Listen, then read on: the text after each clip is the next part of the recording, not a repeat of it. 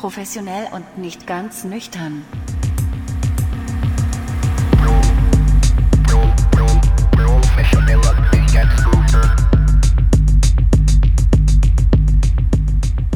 Willkommen bei Professionell und nicht ganz nüchtern.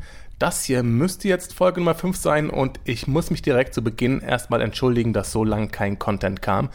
Was daran lag, dass mehrere Folgen auch aufgenommen wurden, die nicht verwendet werden konnten. Die eine aus technischen Schwierigkeiten, die zweite, weil es keine Freigabe gab. Aber es lag vielleicht auch ein bisschen daran, dass ich etwas faul war und Probleme hatte, mich zu organisieren.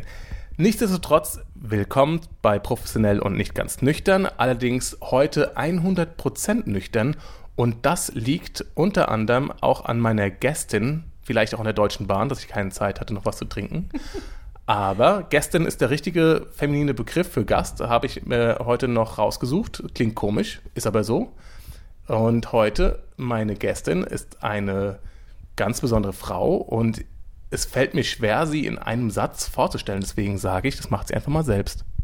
Hallo, ich bin Undine, Undine de Rivière. Oh Gott, wie stelle ich mich denn jetzt vor? Jetzt erwischst du mich unvorbereitet. Ich bin Sexarbeiterin, wohne und arbeite seit über zwanzig Jahren in Hamburg, ähm, treibe mich auf diversen Kink-Partys rum. Ansonsten engagiere ich mich für Sexworker-Rechte und ähm, habe, glaube ich, einiges auch darüber zu erzählen, wie man so die letzten zwei Jahre überlebt als äh, körpernahe Dienstleisterin und ähm, was ich da sonst noch so alles treibe. Ja, frag mich einfach, ich erzähle. Ja, da, da muss ich gerade mal einhaken. Kennengelernt haben wir uns tatsächlich im Backstage vom Wagenbau. Ich weiß nicht, ob du dich noch daran erinnerst, und da haben wir es erstmal miteinander gesprochen und ich wusste überhaupt gar nicht, wer du bist. Witzigerweise wusste meine bessere Hälfte, als ich nachher von dir erzählt habe, wer du bist, weil du ja sehr umtriebig bist. Ja? Du hast ja schon auch ein Buch geschrieben, du bist Autorin, mein Hurenmanifest. Mhm. Du bist in mehreren Interviews von der Zeit interviewt worden. Äh, also ich glaube, ich war tatsächlich in sämtlichen deutschen Zeitungen in den letzten paar Jahren und auch in vielen Fernsehshows und Talkshows und allerlei Dinge. Also ich habe einen Berufsverband mitgegründet für Sexworker, den mittlerweile größten Berufsverband für Sexworker in ganz Europa und war die ersten vier Jahre Pressesprecherin und insofern habe ich extrem viel Pressearbeit gemacht, deswegen findet man auch sehr, sehr viel über mich und daraus ist auch das Buch entstanden. Aber stimmt, ja, das war im Wagenbau, jetzt wo du sagst. Aha, aha, doch, doch. Siehst du mal, so ist das, ähm, wenn man nicht mehr ganz nüchtern ist. Und da haben wir uns dann kennengelernt und du hast mir davon dir erzählt und ich fand das sehr interessant. Also du hast mir eigentlich gar nicht so viel erzählt, dass du eigentlich eine kleine Berühmtheit bist, habe ich erst im Nachhinein erfahren. Aber äh, da habe ich das erste Mal was sehr Interessantes gesehen. Du hast eine Zigarette geraucht und hast sehr, ähm, sagen wir mal, interessant darauf reagiert. Aber darauf kommen wir noch später zu sprechen. Das lösen wir später noch auf. Was war das? Jetzt all meine Geheimnisse. Ich rauche doch eigentlich gar nicht, was genau das Geheimnis ist, ja. Hm? Also fangen wir erstmal damit an, dass du eigentlich gar nichts trinkst oder jetzt gerade gar nichts trinkst. Warum wir hier heute nüchtern sitzen?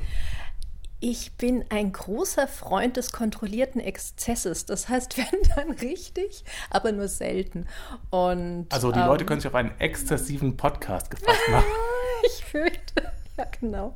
Nein, also tatsächlich bin ich, wenn ich mich nicht gerade auf irgendwelchen Partys rumtreibe, trinke ich nicht mal Koffein. Insofern ähm, bin ich so komplett nüchtern, es sei denn, ich bin es mal nicht und dann bin ich so komplett nicht. Also insofern, wer mich auf irgendwelchen Veranstaltungen äh, kennenlernt, äh, kennt Seiten von mir, die, ähm, ja, genau, also so wie im Wagenbau. Ich sage dazu jetzt nicht mehr.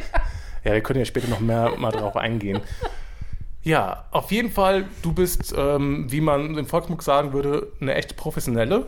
Deswegen passt es ja auch ganz gut hier zum Podcast. Das stimmt, ja. Und da können wir doch direkt mal einhaken, weil ich habe ja in meinem früheren Leben sehr viel für die katholische Kirche gearbeitet. Interessanter Blick. Und äh, in diesem Zuge habe ich einmal eine Ordensschwester interviewt für ein Magazin, die Prostituierte begleitet hat ähm, und sie zum Teil wieder zu ihren Familien nach Osteuropa zurückgeführt hat. Und es war gerade die Zeit, als äh, die Prostitution mehr in die Legalität gerückt wurde Und sie fand das ganz schrecklich und hat gemeint, eigentlich müssten, müsste Prostitution illegal sein, weil dieses Prostitutionsschutzgesetz äh, würde nur in der Theorie funktionieren. In der Praxis würde es nichts bringen. Das, äh, da sind wir übrigens einer Meinung. Das Prostituiertenschutzgesetz ist scheiße, das gehört in die Tonne, aber aus völlig anderen Gründen. Nein, also da muss man, glaube ich, sehr, sehr ausholen. Also zum einen ist Sexarbeit schon sehr lange legal. Also das war bis auf äh, kurze Unterbrechungen in der deutschen Geschichte eigentlich die ganze Zeit legal. Das heißt, auch das Prostituiertenschutzgesetz von zwanzig siebzehn hat Sexarbeit nicht legalisiert, sondern es hat sie reguliert. Das heißt, ähm, es ist an sich ein recht restriktives Gesetz und ähm, wir kritisieren daran, also wir, sage ich jetzt die Sexworker-Bewegung in Deutschland, wir kritisieren daran in allererster Linie die Anmeldepflicht. Das heißt, Sexarbeitende müssen sich jetzt nach diesem neuen Gesetz anmelden bei unterschiedlichen Behörden. In manchen Städten sind das extra dafür erschaffene Behörden, in anderen Städten sind es die Ordnungsbehörden oder sogar die Polizei. Und ähm, wir brauchen also einen Ausweis, wir brauchen einen Nachweis einer Gesundheitsberatung und das alles nicht wie bei anderen Branchen, in denen man ja sagt, oh Gott, naja, in der Gastro, ähm, wenn ich in der Küche arbeite, muss ich auch irgendwie Gesundheitszeugnis oder sowas nachweisen. Da geht es aber tatsächlich um Verbraucherschutz. In der Sexarbeit, das ist das einzige Sondergesetz, in dem es um den Schutz der Betroffenen geht, weil sie offensichtlich zu doof sind, für sich selbst zu sorgen oder so das Gesetz. Also jedenfalls sind wir alle arme Mädchen, die gerettet werden müssen. Natürlich sind es immer nur Frauen und Mädchen, von denen die Leute reden, die solche Gesetze machen, ähm, was ja auch überhaupt nicht stimmt. Alle Geschlechter bieten auch Sexarbeit an. Und ähm, Insofern ähm, werden hier Daten erhoben. Also das ist, das ist datenschutzrechtlich ist das eine absolute Vollkatastrophe. Äh, an sich ist das Erheben von Daten über das Sexualleben datenschutzrechtlich verboten und ähm, hier ist ein, ja, so ein Pseudogrund dafür geschaffen worden, weil man uns ja angeblich schützen muss vor bösen Ausbeutern oder vor unseren eigenen Entscheidungen. Und ähm, je nachdem, wie das Gesetz umgesetzt wird in den jeweiligen Kommunen und Bundesländern, ist es zum Teil sehr, sehr restriktiv. Ähm, teilweise wird versucht, das tatsächlich im Sinne umzusetzen eines Schutzgedankens, also dass es darum geht, dass ähm, gute Arbeitsbedingungen geschaffen werden. Also ein zweites Standbein dieses Gesetzes ist eine Bordellkonzessionierung, das heißt Betriebe, in denen Sexarbeitende ihren Jobs nachgehen, brauchen eine Lizenz. Und ähm, in manchen Kommunen wird das so umgesetzt, dass dann wirklich versucht wird, zumindest auf dem Wege die Arbeitsbedingungen zu kontrollieren. Aber in anderen Kommunen und Bundesländern läuft es einfach nur darauf hinaus, super, wir haben jetzt ein Gesetz, mit dem wir jetzt alle Sexarbeit verhindern können, die uns nicht passt. Und wenn wir baurechtlich ein Bordell nicht schließen können, dann machen wir es halt über das Prostituiertenschutzgesetz und so weiter. Also es ist, es ist ein großes Problem, dass dieses Gesetz vielerorts als Sexarbeitsverhinderungsgesetz benutzt wird. Okay, also ich dachte damals als Laie, hätte ich gedacht, das hilft Prostitu- äh, Prostituierten mehr dem auch einen, also legal war es ja, wie du schon richtig gesagt hast, aber das, den Anstrich eines richtigen Berufs zu geben, ne? Weil es nicht sowas in der Grauzone ist, sondern dann wirklich auch angesehener Beruf.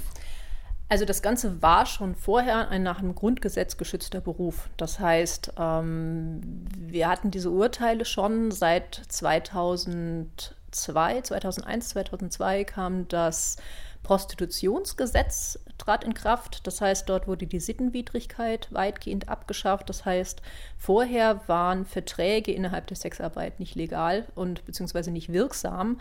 Das heißt, wenn ein Kunde äh, nicht bezahlt hat, konnten wir das Geld nicht einfordern, das Honorar. Das hat sich geändert seit zweitausendeins und das war ein Gesetz in Richtung Entkriminalisierung. Das heißt, das sind die Gesetze, die wir brauchen, eine Normalisierung und eine Anpassung. Es hätte auch niemand was dagegen, beziehungsweise das ist sogar was, was wir fordern, dass Sexarbeit in das ganz normale Gewerberecht eingegliedert wird. Das heißt, dass Sexarbeit als Freiberuf anerkannt wird, als ganz normaler Freiberuf, wie auch Künstler oder Therapeut oder Schriftsteller. Und, oder auch im ähm, Angestelltenverhältnis?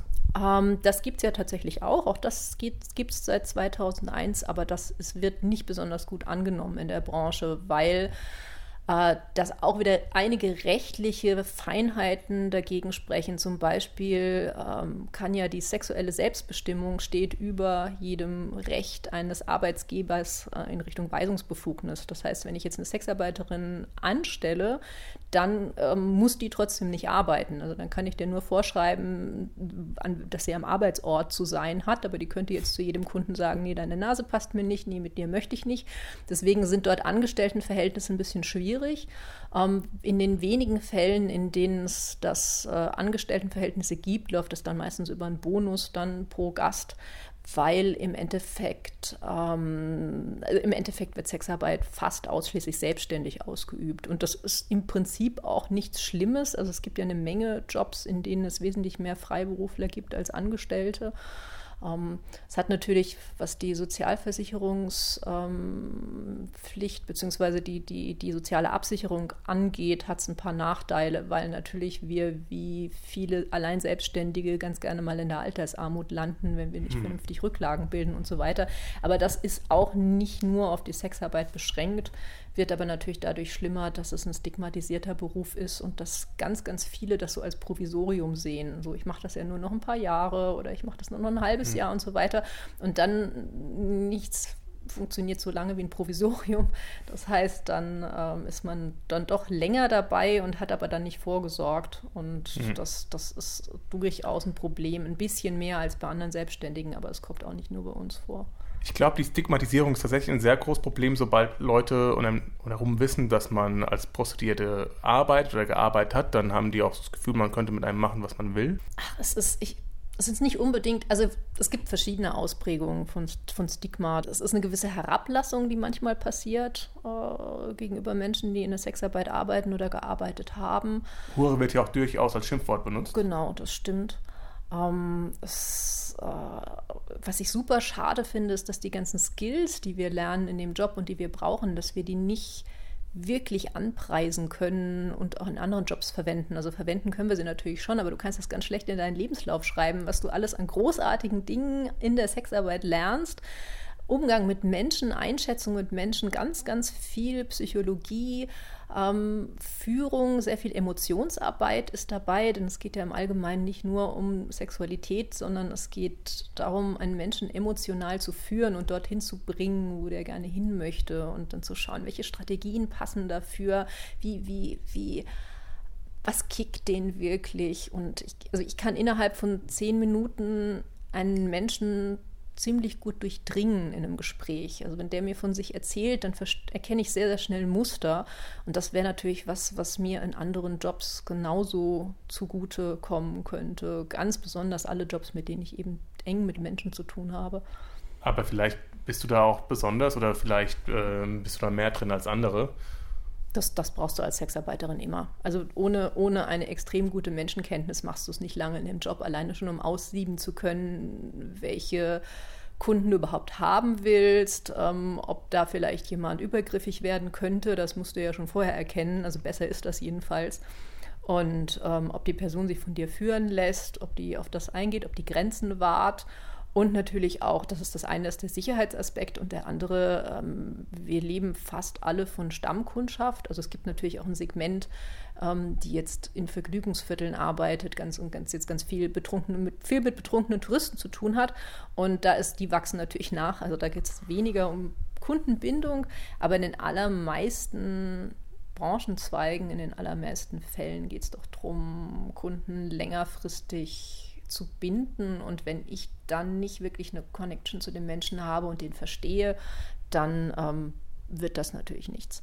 Also insofern, das eine ist Sicherheit und das andere ist äh, Kundenbindung und äh, eine gute Arbeit zu leisten, und das kann ich nicht, wenn ich nicht Menschen wirklich gut verstehe. Hast du auch mal mit Betrunkenen zu tun gehabt? Ja, aber relativ selten. Also ich, ich Dadurch, dass ich hauptsächlich tagsüber arbeite und dann auch mit den Menschen lange unterwegs bin, also ich bin ganz selten, mache ich auch mal eine Partybegleitung, und ähm, ich finde es tatsächlich, also ich trinke tatsächlich auch beim Arbeiten keinen Alkohol und finde das angenehmer, ähm, mich da wirklich nur am Sex zu berauschen. Das ist einfach, das trenne ich relativ stark. So, berauschen. Das ist doch ein gutes Stichwort, oder? So, wie, wie, wie war das denn damals mit der Zigarette im, im Backstage vom Wagenbau? Also ich, ich kann nur sagen, ein Nikotinflash gibt sehr, sehr viel Dopamin. Dopamin ist das Orgasmus, der Orgasmus-Neurotransmitter. Und ähm, also wenn man nicht raucht und das dann alle paar Wochen mal tut, kann dieser Nikotin-Kick schon ziemlich gut sein. Aber das habe ich jetzt nicht gesagt. Also ich würde behaupten, das sah aus wie ein Orgasmus. Ja, vielleicht hast du da recht. Also ich finde ganz interessant, wenn man auf deine Seite drauf geht und ähm, auch bei Hypnose guckt, dann ist einer der ersten Sätze, die man liest, äh, guter Sex ähm, entsteht unter Hypnose oder Hypnose. Guter Sex findet im Kopf statt. Jetzt sind wir schon bei Hypnose, ja, cooles ah, Thema. Das ja, ja. ist sowieso mein Lieblingsthema. Ich wollte eigentlich noch gar nicht so schnell dahin, aber ähm, ja, aber erzähl mal. Ja, das ist einer meiner Schwerpunkte. Erotische Hypnose, damit beschäftige ich mich schon ganz, ganz lange. Seit über zwanzig Jahren mittlerweile. Um, man kann sagen, dass Hypnose ein Hack der menschlichen Realitätskonstruktion ist. Das heißt, wir sind eigentlich den ganzen Tag damit beschäftigt, uns ein Bild von der Welt zu kreieren im Kopf. Und äh, gemeinläufig denkt man, dass das, was über die Sinne reinkommt, was ich sehe, was ich höre, dass das dann im Gehirn verarbeitet wird und dann daraus ein Realitätsbild entsteht. Tatsächlich ist es aber eher so, sagt die modernere Forschung, dass das Gehirn die ganze Zeit Vorhersagen trifft. Das heißt, du hast ähm, Erfahrungen und Annahmen über die Welt und bist eigentlich nur dabei, das über die Sinne immer wieder zu bestätigen. Und gelegentlich taucht da mal ein Fehler auf. Das heißt, dann müssen wir irgendwas im Weltbild korrigieren. Aber oft sind wir nur damit beschäftigt, unser Weltbild zu bestätigen aus dem, was wir schon an Vorab An, an Vorannahmen haben über die Welt und was wir bisher an Erfahrungen gemacht haben. Und man kann darauf wesentlich mehr Einfluss nehmen, als das auf den ersten Blick scheint. Das heißt, ähm, ich kann durch das, was ich denke, meine oder auch ähm, was ich mir wünsche, kann ich eine Welt erschaffen, die unter Umständen sogar meinen echten Sinneseindrücken widerspricht. Mhm. Und ähm, mit Hypnose kannst du genau das tun. Das heißt, wenn ich zum Beispiel einen Fetisch habe, den ich real nicht ausleben kann, weil er vielleicht zu gefährlich ist. Also nehmen wir mal an, ich stehe jetzt total darauf, ähm, ja, also muss es ja ganz klar sagen, Vergewaltigungsfantasien sind bei Frauen sehr, sehr stark ausgeprägt. Mhm, ja. Und das ist ja nur was, was sich schwer realistisch umsetzen lässt. Und man möchte sie auch gar nicht realistisch umsetzen. Man möchte also so einen Nervenkitzel da muss und ich jetzt ganz kurz nicht mal eine reale Gefahr. Gerade, gerade mhm. hierbei, ne? Ja. Also weil ein kleiner Exkurs, eine ganz ja. interessante Sache. Jetzt tun sich hier dunkle Abgründe auf, aber ich habe jetzt schon von so vielen Frauen gehört, dass das deren Fantasien sind, ja, die Vorstellung, vergewaltigt zu werden. Ja. Und von einer Freundin habe ich gehört, da hat sie die ersten Fantasien gehabt im Kindesalter. Mhm. Das ist wirklich nicht Im Kindesalter, oh, dass sie vergewaltigt wird und missbraucht wird. Und sie hat jahrelang mit sich rumgetragen, das rumgetragen mhm. und hat gedacht, sie ist normal und hat gedacht, sie ist, sie ist krank. Ja. Das war, sie war fest überzeugt, sie ist krank. Ja. Aber sie ist eigentlich ziemlich gesund. Es ist in guter Gesellschaft auf jeden und, Fall. Also es ist schon verrückt, dass es bei so vielen Leuten ähm, oder bei so vielen Frauen vorkommt. Wo, woher kommt das? Hast du eine Idee? Warum? Oh, das ist eine gute Frage. Also ich, ein Bedürfnis, was oft dahinter steckt, ist ein ganz starkes Bedürfnis nach angenommen werden. Also wenn man so von der Lust oder von dem Begehren einer anderen Person überrollt wird, dass man sich gar nicht mehr wehren kann, dann ist das natürlich auch eine starke, eine starke Bestätigung dann in dem Moment. Denn in der Fantasie sind das natürlich nicht irgendwelche Leute, sondern Leute, die man sich dann eigentlich eine Ebene drüber wieder aussucht. Also man muss ja ganz klar sagen, bei, bei allen Kinks, das sind, ähm, das hat in den allerseltensten Fällen was mit einem Wunsch nach realem Schaden zu tun, sondern Richtig. das ist das also ist, keine dieser Frauen möchte wirklich vergewaltigt genau, werden. Genau, so, sondern ne? es ist, ist eine Fantasie und ähm, es geht dann darum, das in einem sicheren Rahmen auszuleben. Und da kommen wir wieder auf die Hypnose zurück, denn darüber kann ich so intensiv in ein Szenario eintauchen, dass ich zum Beispiel mit einer Person, die mir eigentlich vertraut ist, dort das Wissen darüber, dass es eine mir vertraute Person ist, ein Stück beiseite schieben kann.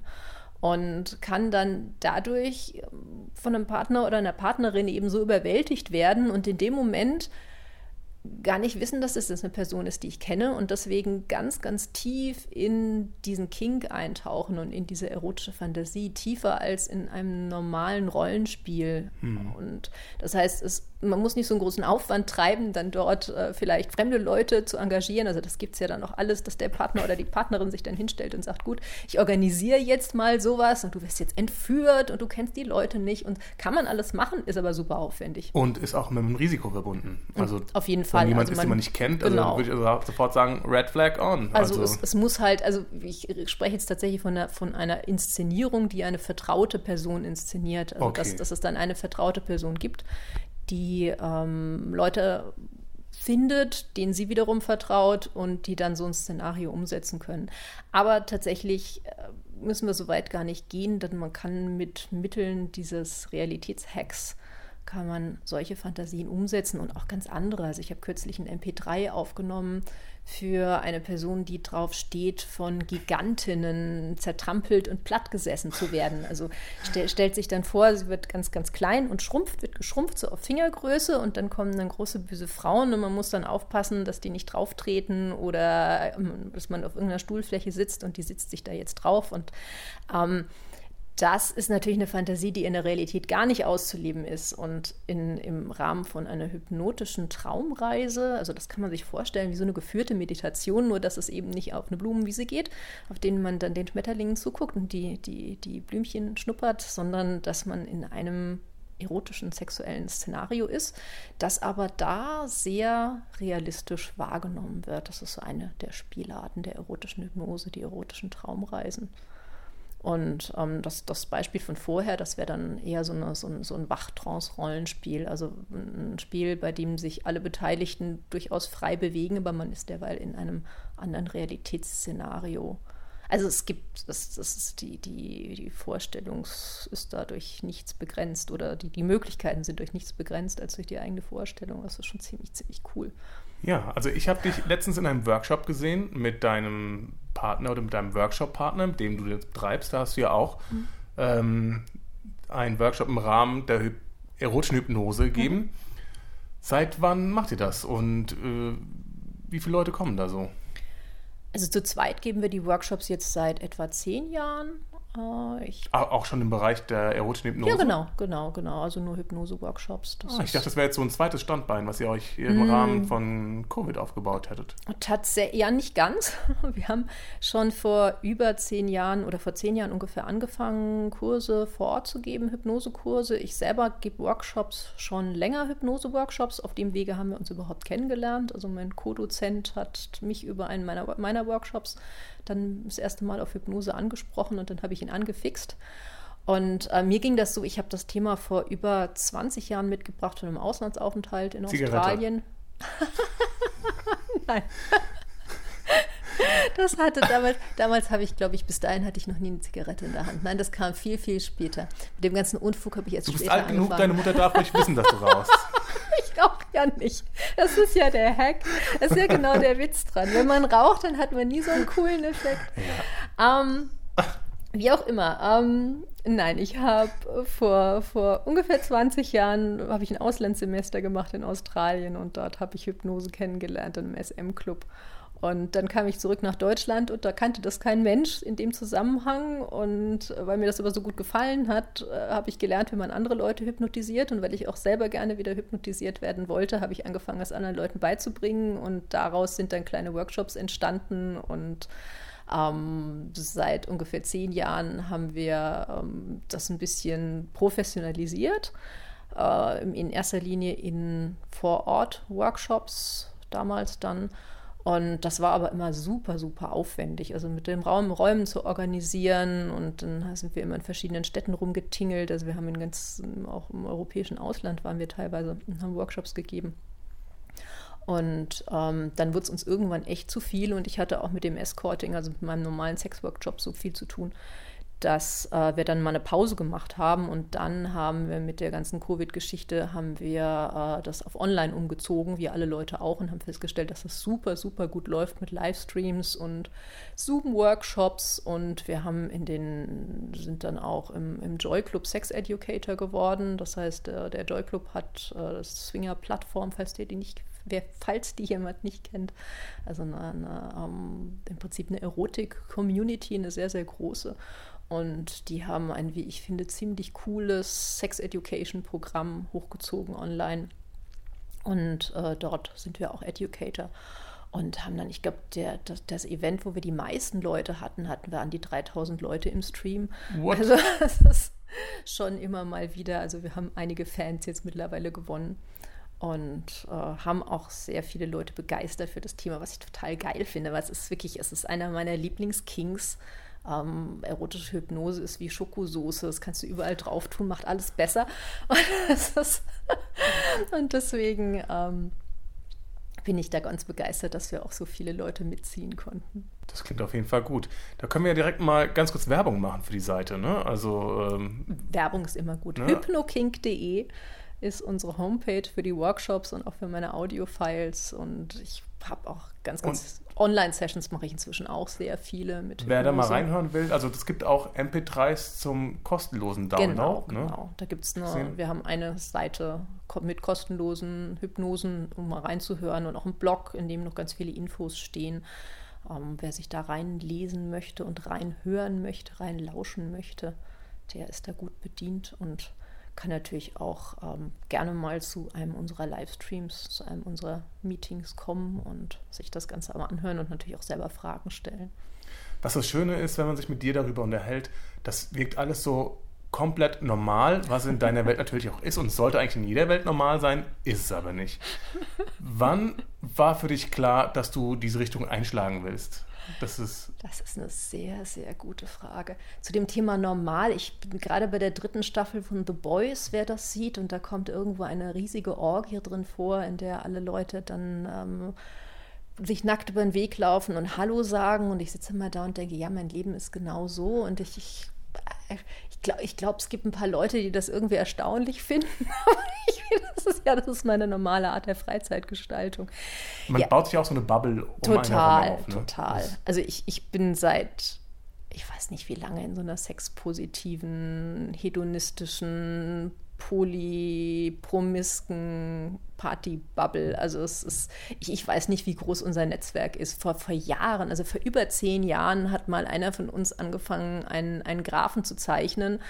Und hat, glaube ich, dann von, aus seiner Sicht raus fünfzig Leute gefunden mit hundert, hundertzwanzig Verknüpfungen, nur von denen er wusste. Und hätte man jetzt in diesem Poly-Netzwerk-Graphen irgendjemanden am Rand befragt, dann hätte das natürlich auch beliebig groß werden können. Also ich habe keine Ahnung, ob das irgendwo endlich ist.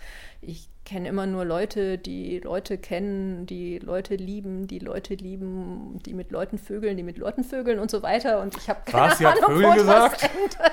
Das muss ich rausschneiden. Nein. Ja, tut mir leid. Nein. Beep.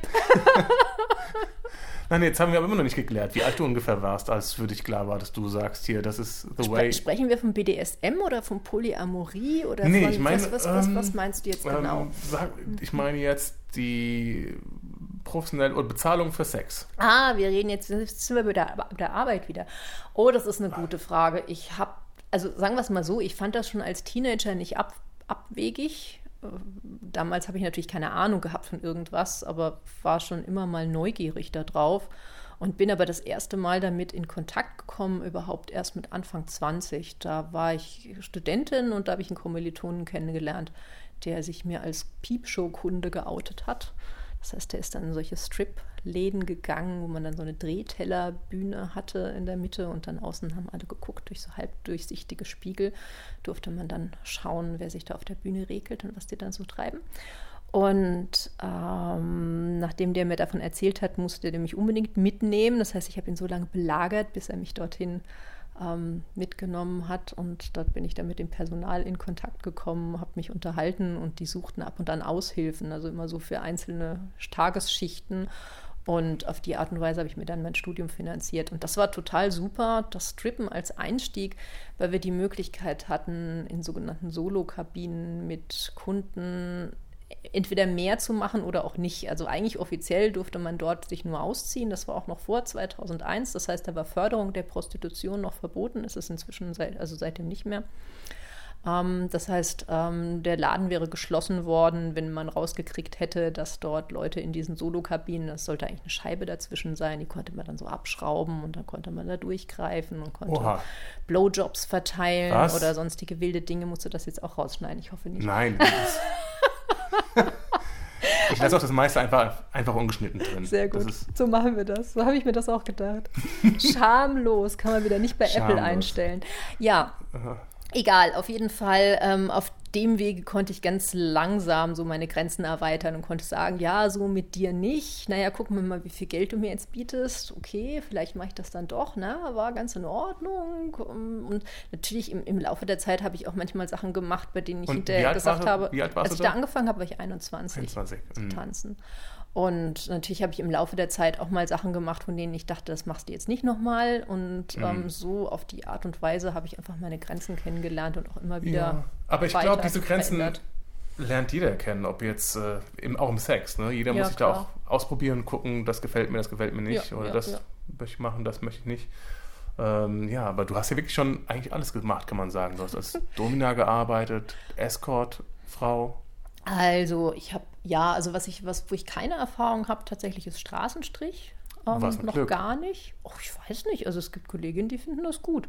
Also das, das, das ist auch sowas, was ich ganz wichtig finde. Es ist, Boah, da da würde es mir ähm, an Sicherheit fehlen, glaube ich. Nicht unbedingt. Also es ist ja völlig unterschiedlich organisiert. Es gibt, ähm, es gibt zum einen gibt es Fußgängerstraßenstrich, den haben wir hier direkt vor der Tür. Das heißt, äh, da hast du die Hotels hier überall rundrum und du triffst dich einfach auf der Straße. Und das Problem ist, wir sind hier mitten, also wir sind hier in Sankt Georg, Hamburg, Sankt Georg, mitten im Sperrbezirk. Das heißt, eigentlich ist hier Sexarbeit verboten, auf jeden Fall im öffentlichen Raum. Alles, was hier abläuft, ist illegal. Dementsprechend muss das ganz schnell, schnell passieren, was ein Problem ist. Ähm, eigentlich wäre es sinnvoll, wenn man sich zehn Minuten Zeit nimmt, um sich mit der Person auf der Straße zu unterhalten und dann zu, untersche- zu entscheiden, möchte ich mit der jetzt hier in ein Hotel gehen.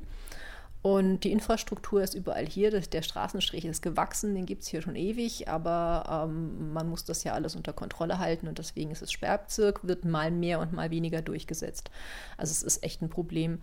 Ähm, das ist übrigens auch was, was ist im, im Rahmen dieses Prostituiertenschutzgesetzes, was ja nochmal einen Haufen Regulierung draufgepackt hat. hat, wurden nicht etwa alte Regulierungen wie jetzt äh, die Sperrbezirksverordnung abgeschafft, sondern das hat sich mal einfach nur oben drauf gepackt, was auch ein Unding ist. Jedenfalls... Ähm, da könnte man eine ganze Folge drüber machen. Ich, ne? ich kann also da stundenlang drüber ranten. Also wer möchte, ich habe ein Buch darüber geschrieben, mein Hurenmanifest heißt das. Es, es sieht aus, als seien es voller Sexgeschichten, sind auch jede Menge Sexgeschichten und Puff-Stories drin, aber an sich ist es ein politisches Buch. Kaufen, und es kaufen, geht um kaufen. Scheißgesetz. ja. Ähm... Also Straßenstrich, aber es ist ein gutes Beispiel. Straßenstrich ist total unterschiedlich organisiert. Es gibt Autostrich, es gibt Fußgängerstrich, es gibt ähm, sehr organisierte ähm, Straßenstrichgebiete, wo du dann teilweise auch mit dem Auto in so garagenähnliche sogenannte hm. Verrichtungsboxen reinfährst. Wo Verrichtungsbox, auch, das klingt so ein bisschen nach Dixie. So. Ich, man muss auch ganz ehrlich sagen, es ist so ein bisschen, also es ist im Prinzip ist es so wie so ein Carport, wie so eine offene Garage, wo dann, äh, also die, die sind dann städtisch äh, aufgestellt. In Hamburg hier gibt es die nicht, aber es gibt Städte, die, die, die machen das. Und ähm, man kann da reinfahren. Es ist im Allgemeinen so, dass die Beifahrertür aufgeht, aber die Fahrertür dann nicht mehr, wenn man da reingefahren ist. Das heißt, auf der Beifahrertür ist ein, ist ein ähm, kleiner Fußgängerweg dann da, wo man zur Not auch flüchten kann, wenn irgendwas sein sollte. Ähm, man hat da also ein bisschen Privatsphäre und meistens ist auf dem Gelände auch noch eine Beratungsstelle und eine Möglichkeit zu duschen und sowas. Das heißt, ähm, das ist ein recht gut organisierter Straßenstrich. Wo es den gibt, wird er auch echt immer gut angenommen. Ähm, hier in Hamburg haben wir an sich die Hotels, die steigen hier rundherum. Und ähm, es gibt auch natürlich auch in Hamburg ähm, Stellen, wo du, wo du mehr Autostrich hast, also wo du dann mit dem Auto jemanden einsammelst, beziehungsweise von der, der Kunde kommt dann mit dem Auto und nimmt dann eine Sexarbeiterin mit und die fahren dann meistens auf irgendeinem Parkplatz in der Nähe. Und da ist es normalerweise so, dass die Kolleginnen einfach schauen, mit welcher, mit welcher Autonummer fährt die mit und mhm. sich dann einfach gegenseitig äh, dafür sorgen, dass jemand weiß, wo die ist. Und okay, ja, das wird schon gemacht. Das, das wird auf jeden mhm. Fall gemacht. Also und mh, es wird da so eine künstliche Hierarchie aufgebaut, also so eine Hurenhierarchie, so nach dem Motto, oh Gott, Straßenstrich, das macht ja Hierarchie. Keiner. Ja. Ich muss erstmal erst, mal, erst mal ein bisschen überlegen, was hat sie gerade gesagt? Okay, genau. Du hast an Horror gedacht, aber das meintest du nicht. Nein, nein, Hor- Hierarchie, Hierarchie, also Huren, Hurenhierarchie. Ja. Und ähm, da denkt man so, oh Gott, nee, Straßenstrich will ja keiner machen und das stimmt einfach nicht. Das lässt ganz viel Freiheiten. Ich bin nicht, ich muss nicht Miete zahlen in irgendeinen irgendein Laden, sondern ähm, kann mir halt meine Zeiten einteilen, bin da so lange, wie ich arbeiten will, bis ich so viel Geld verdient habe, wie ich möchte, dann kann ich nach Hause gehen. Und tatsächlich ist es ganz viele Kolleginnen, die einerseits ein Escort-Profil haben und, und vielleicht auch eine eigene Homepage und dann Kunden im Hotel treffen, machen andererseits auch Straßenstrich, weil das zwei Dinge sind, die relativ ähnlich einander sind in der Organisation. Eben, dass man nicht in irgendeinem Club eingemietet ist und ähm, keine festen Arbeitszeiten hat, sondern das wirklich relativ kurzfristig und spontan alles regulieren kann. Das ist natürlich super für Leute, die noch irgendwelche anderen Verpflichtungen haben, sei das jetzt Kinder oder noch einen anderen Job oder irgendeine, eine, was weiß ich, ein Kunst, Kunstprojekt oder sowas, was querfinanziert wird durch Sexarbeit. Guck mal hier, da hast du direkt und wieder ein Vorurteil bei mir abgebaut. Das tue ich gern, ja. Zap, zap, und wir haben schon mehr als eine halbe Stunde rum. Wahnsinn, die Zeit verfliegt. Können wir vielleicht mal wiederholen. Sehr gern. Und ähm, machen wir beim Straßenstrich einen Strich. Man muss ja auch, man muss ja auch ganz kurz mal sagen, dass wir jetzt mehr als ein halbes Jahr gebraucht haben, um diesen Termin hier wahrzunehmen. Das stimmt. Ich bin und, ja nicht leicht zu erreichen. Und, aber es war auch nicht nur deine Schuld, muss man sagen. Das letzte Mal, als wir einen Termin hatten, haben wir uns noch am Wochenende vorher gesehen und du konntest mich leider nicht verstehen, weil ich absolut keine Stimme mehr hatte. Was für einen Podcast aufnehmen natürlich eher suboptimal ist. Das ist richtig. Im Gegensatz dazu ist das jetzt schon, ne? Mit dem Plaudern geht das schon wieder ganz gut. Super. Dann vielen lieben Dank. Ähm, diesmal hundert Prozent nüchtern bei Professionell und nicht ganz nüchtern.